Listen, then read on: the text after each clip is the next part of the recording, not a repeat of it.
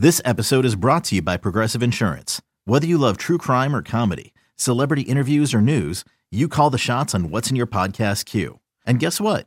Now you can call them on your auto insurance too with the Name Your Price tool from Progressive.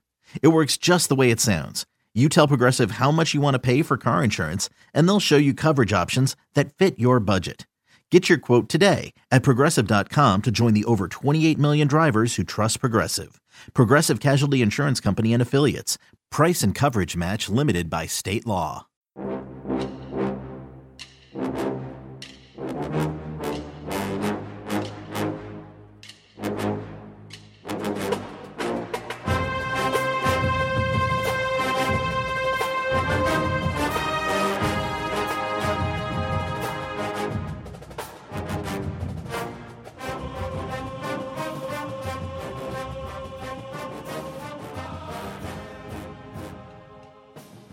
Good morning, Bucknutters. Welcome to the Bucknuts Morning Five here on Friday, January 21st, 2022. I am Dave Biddle. I am very happy to be joined by Jonah Booker for his usual Friday visit. Jay Book, a lot to get into. No snark here. As a Raiders fan, you are a Raiders fan. I'm a Bengals fan. You're a Raiders fan and an Ohio State fan. Do you want Jim Harbaugh to be the head coach of the Las Vegas Raiders? Absolutely not, Dave. I I cannot I cannot see Jim Harbaugh leaving uh, for the Raiders job. I I mean I can see him doing it because I think that he's probably hit his ceiling. I don't want him to do it because I want that rematch in Columbus. He it's like when you're playing Madden or college football with a friend and they finally beat you after you know seven or eight tries and they get that one win and they dropped the remote control and said, I'm retiring, I'm done. You it's for that rematch. And that's kind of how I feel with Jim Harbaugh. Like he has to come back to Columbus. They ducked the last time he was supposed to go to Columbus uh, two years ago because of the COVID.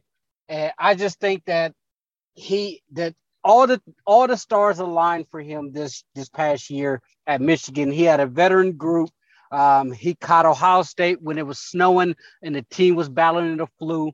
Um, so I just think that this was a, a, magical year for Michigan, and I can't see them doing any better than what they were doing now.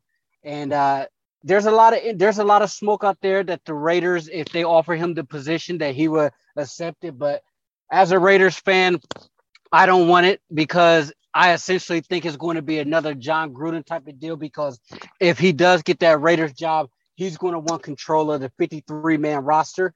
And not a lot of people have shown that they have the chops to be able to manage the 53 man roster and coach the team successfully.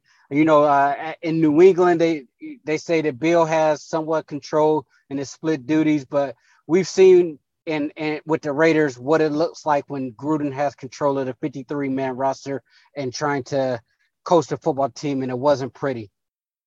No doubt about it. I'll even just throw this out there. I mean, Belichick you know the goat best head coach of all time in the NFL but he's been sketchy as a GM like he's he can't draft wide receivers to save his life. Like it's almost like if Belichick had had like a good GM this whole time like if he had his Ozzie Newsome it's like look the hell out. They'd probably have like 15 Super Bowls not quote unquote just six.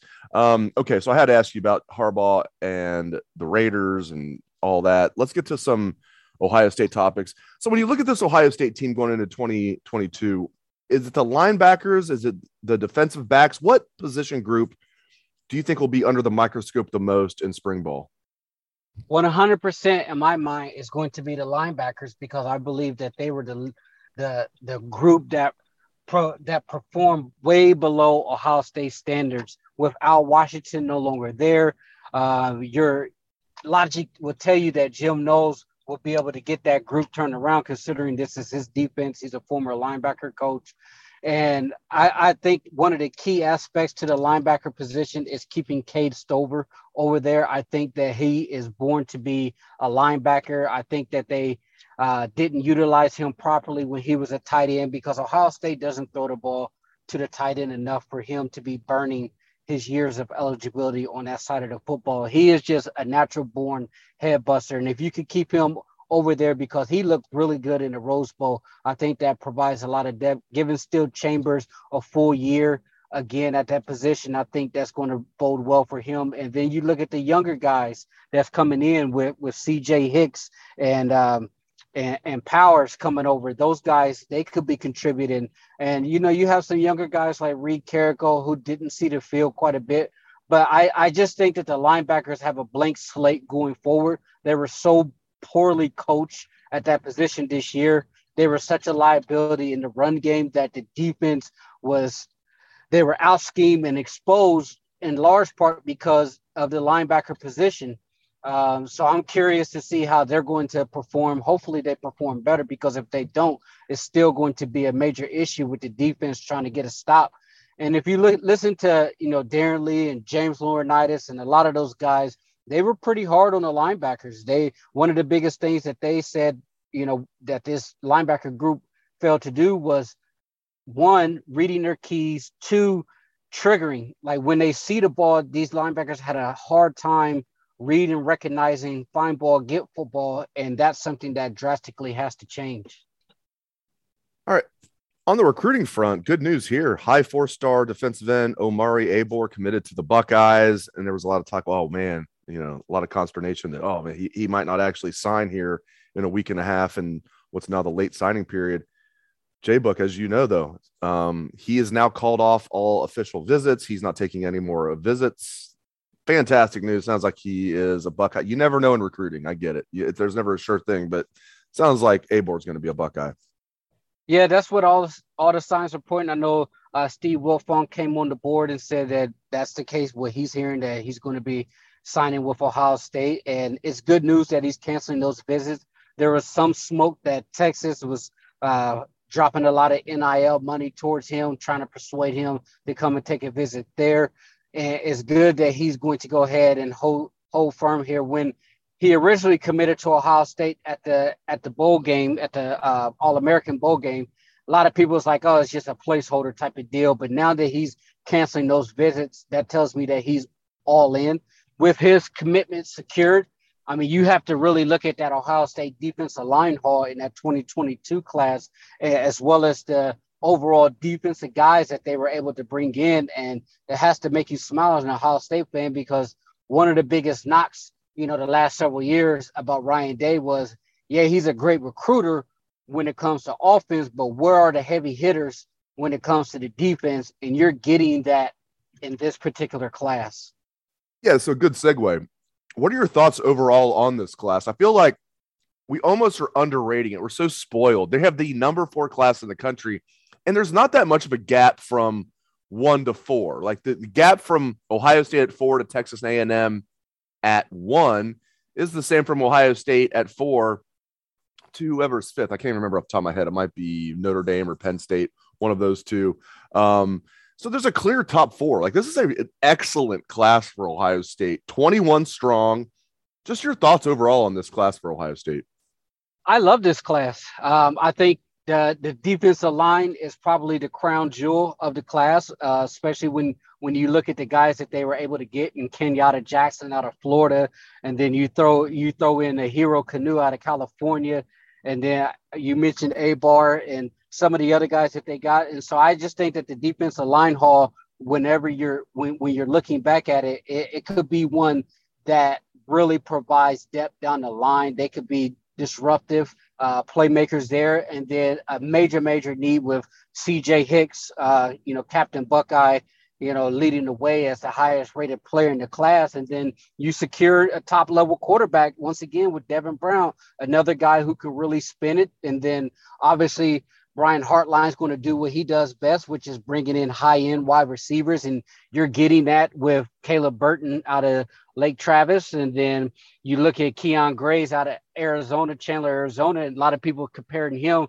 to a Chris Olave type of guy. He performed extremely well at the All American Bowl. So this, I, I think that this class on both sides of the ball is extremely strong. The uh, reclassification of Sonny Styles was big. I think he fits perfectly in this defense that Jim was trying to run. And then a lot of people, uh, you know, sleep on uh, DeaMonte uh, Trayanum, who's transferred from Arizona State to running back, who's going to be uh, the linebacker uh, trying out for the linebacker position. And I think that if he can catch on that's going to be another body. But overall, you want to stack as much talent as possible. And I just like the balance from this class. But to me, in my eyes, the defensive line is the crown jewel. I want to ask you about tight end. I mean, how big of a need do you think is tight end in the transfer portal? I mean, the Buckeyes have used a lot of 12 personnel the last few years. I think they're probably going to use a lot more 10 personnel this coming year. But just in your opinion, how big of a need is tight end in the portal? I think they need a guy, uh, especially if you're going to keep Cade Stover over on that side of the football, because they what they like to do, uh, as you mentioned with the 12 personnel, they don't necessarily throw a lot to the tight end. The guys that they have right now still need a couple more years of development in the weight room because they utilize their tight ends in the run game uh, quite a bit. So I do think that if they can add a veteran to that room, it will really help them. But I'm excited to see what those with those guys that they have right now, what they're going to be able to develop to because they're not necessarily the most stout guys, but they could be mismatched nightmares if you're able to put them in a right situation. All right, final thing I want to ask you about the 2020 offensive line for the Buckeyes. A lot of talent up front, new offensive line coach Justin Frye. Give me your thoughts overall on that unit and specifically if Paris Johnson Jr. is the starting left tackle, which we think he will be what's your confidence level in him? I mean, his ceiling is through the roof, um, but he would be a first time starter at left tackle, former number one offensive tackle recruit in the country. Uh, your thoughts overall on the O line and your confidence level in Paris Johnson at left tackle? Yeah, I think the offensive line has a lot of talent. I'm really excited about Justin Frye. I think the run game is going to be significantly better this year because you're going to have true guards. And I think that you're have you got to upgrade in the coaching um, spot when it comes to uh, Frye over Stud. So I really like the upgrade there. Paris Johnson, he's going to be he's going to be a good left tackle. I think that's his natural position. I don't think he was a guard. He was playing out of position this year. He did his best, um, but for him, he he has those uh, the the sweet feet, like they used to say, the bend, the length to be your prototypical left tackle, and I think he's going to perform really well there. I think it was huge getting your right tackle back, um, having him uh, deciding to come back instead of going to the draft is going to be big. And then yeah, Dawand Jones, big old yeah, Dawand Jones, who's listed J Book, he's listed at 360. If if I'm going over under 390 for Dawand, are you going over under? I'm going. I'm going over, man. I'm, I am too. Yeah, I mean, I, I I actually think that he probably needs to drop a little bit of weight and get get stronger in the weight room because when he went up against some guys who were some heavy hitters, like on the Michigan defensive line, he did struggle. He had his ups and downs. I know PFF ranked him uh, fairly high this year, and I think that he needs to kind of build on that momentum. But he really needs to uh, make sure that his strength and conditioning is on top of his game this this fall but the offensive line, they should they should be pretty good. I just think that they're going to be able to bully people in the run game when you're getting true guards back. I'm curious to see what they're going to do with Harry Miller, getting him back healthy, and, and just the guys that they have. They're immensely talented, and I think that Justin Frye is going to be able to get the most out of them. I just think that the the toughness aspect this past year was severely lacking, and that's one of the reasons why Stud is no longer here, along with him missing on so many uh, recruiting top targets at the tackle position. But if, if I'm if I'm looking at the the offensive line, I would say stock up going into the season. Love it. Great stuff as always from Jonah Booker. Really appreciate it, Jay Book. Thank you to all the listeners out there for tuning into the show. We appreciate that very much as well. Hope everyone has a great day and a great weekend. Let's hear that Buckeye swag, best damn band in the land.